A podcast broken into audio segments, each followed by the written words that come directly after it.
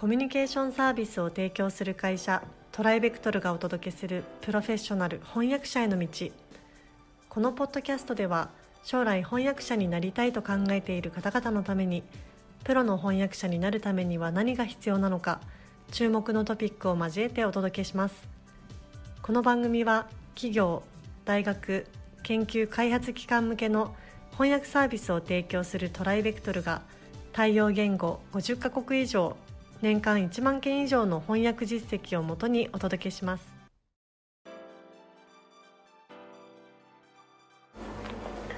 えー、皆さんこんにちは、えー、ややなぎです、えー、ポッドキャスト、えー、プロフェッショナル翻訳者への道今回もスタートをさせていただきたいと思います、えー、前回に引き続き富山さんにお越しいただいてます。よろしくお願いします。よろしくお願いします。はい、えーまあ、前回あのアート翻訳の概要をですねお伺いしたんですけれども、まあ、今回はもう少しその、まあ、特徴といいますか課題といいますか、はい、あたりをですね、えーまあ、具体例を挙げてお伺いできればなと思うんですけれども、はい大丈夫ですかね？はい、はい、えー、大きく3つに分けてみました、はい。まあ、1つ目はまあ専門用語の多さです、うん。うんうん、でまあアート分野独特の専門用語が多いわけですね、はいはい、これはもちろん他の専門分野もそうなんですけれども、はいはい、やはりアート分野ならではの用語が非常にたくさんあります、うん、でまあマーケットの多数を占めている日本語から英語を例にとりますけれども、はいあの外来語の使用が意外と多いんです。でアートの場合はフランス語からの借用が結構あります。あそうなんですか、まあ、例えばマチエールとか、ウーバーといったフランス語を使うことがあります、このウーバーっていうのはその作家の、まあ作品全体っていうか生涯にわたるその作品の系譜みたいなものを指すんですけどこういうフランス語とかのあの外来語をあの小気味よく使うと、うん、とてもこうソフィストケイトされた英訳になります、うん、あっちのウーバーじゃないんですね。あ違います。違います、ね、はい、はい、間違いないしましょう。はい。ありがとうございます、えー、それからまあ専門用語きりがないんですけど、はいはい。えー、普通に訳すだけでなく、はい、まあ、決まってるものっていうのも、うん、まあ、あるわけなんですね、うんうんうん、肖像画とか外交派とか外交派はい、はい、あの外に出て、はい、外のあの空空気とか、うん、日光とか、うん、そういう自然のあの光を取り入れた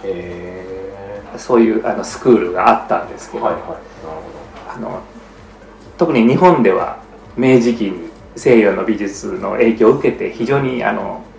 有力になったそういう派なんですけれども、はい、このやっぱ専門用語があるわけです。うんうんそれから固有名詞としてもあのいろんなものが出てきますので、まあ、絵画専門用語という意味では新たに訳すというよりはすでに決まっている英語、はい、もしくは外来語を使う必要が出てきます。なるほどね。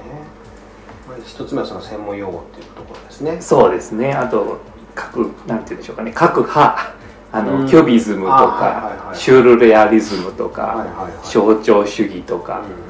そういう言葉を適切な英語に訳していく必要があります。なるほどなるほど。ありがとうございます。2つ目はどんな、はい、これがややこしいんですが固有名詞の扱いです。固有名詞、はい、例えば美術館名地名、はい。はい、作家名作品名などです、うん、なるほどなるほど、えー、現場を見ておりますと、もう本当に痛感するんですけど、はい、この美術館名一つ取ってみても大きな問題になることがあります、えー、美術館名っていうのはあのもちろん普通に翻訳しようと思えばできるわけですね、うん、なんとかアートミュージアムとか、うんうん、なんとかミュージアム・オブ・アートとかいうのがまあ多いんですけども、館によっては独特のあの英語名を採用しているところもあるわけです、うんでまあ似た似て非なるものっていうかちょっとずつ違うだけの場合もあるわけです、はいはいはい、それで必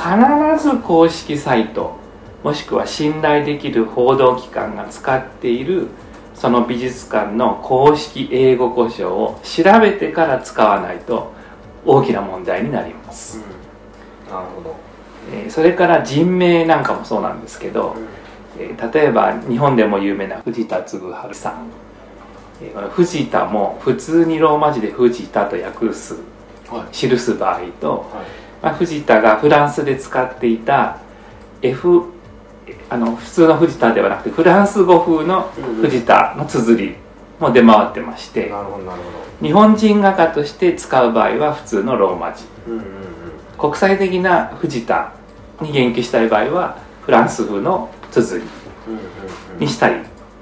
そういうややこしい面があります。なるほどなるほどで作品名なんかも、まあ、日本の古美術に多いんですがあのボストン美術館とか大英博物館とか世界の名だたる美術館に収蔵されている、まあ、陶磁器とかあの日本の絵画なんかはもうすでに世界にそこで使われている英語の作品名が広く浸透している場合があるんですね。でそういう場合は新たに訳すのではなく信頼されている美術館博物館で使われている英語故障を使用する必要も出てきます。使わないとまずいってことですね。そういうことですね、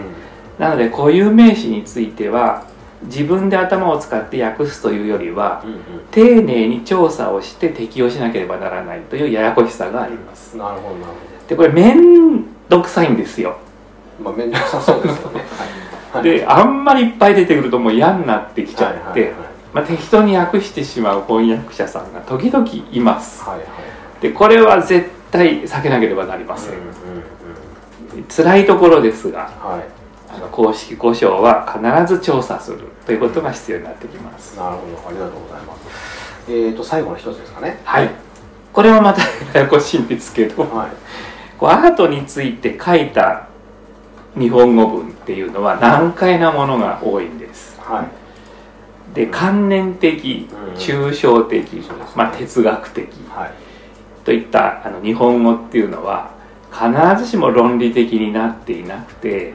主語がどこにあるんだか分かんなかったり、就職後就職後説が異様に長かったり、読み解くのに日本語でも苦労するわけですね。でそれを英語にする場合は、えーえー、この番組の構成力っていうところでも申し上げたんですけど、はいはい、えー複雑な日本語を一旦頭の中で論理的に再構成して、うん、で平易で分かりやすい英語に表出する必要が出てくるわけです、うん、なので字面を追っているとあの英語文として成立しなくなってしまうことがあるので、うん、えー、その関連的な日本語を平易な英語に直す、はい、えー、訓練っていうのを積んでいく必要があります。なるほどね。なるほど。ありがとうございます。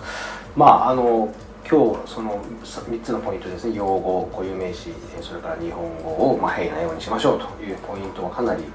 重要なポイントだと、はい、アート翻訳においてですね、はい、いうことなので、まあ、この辺りを中心にですね皆さん勉強していただければいいのかなと思います、はい、あのまあ、うちでは弊社でもですねあのアート翻訳者養成講座オンラインやってますのでもしご興味があればですねぜひサイトの方をご覧いただければと思います、この3点についても詳しく申し上げております、ね、はい。ありがとうございます、えー、それでは今回はここまでとさせていただきたいと思います。富山さんどうもありがとうございました。現在弊社ではアート翻訳者養成講座オンラインを発売中です。この講座ではプロのアート翻訳者になりたい方向けに e ラーニング形式でアート業界全般やアートビジネスアート翻訳のポイントアート翻訳の未来についてなど総合的に学習できる内容になっております。ご興味のある方はトライベクトルアートでご検索ください。今回のポッドキャストはいかがでしたでしょうか？弊社では翻訳者志望の方からのトライアルも受け付けております。弊社ウェブサイト翻訳者募集のページをご覧くださいその他ご質問やお問い合わせはいつでも弊社ウェブサイトからご連絡ください。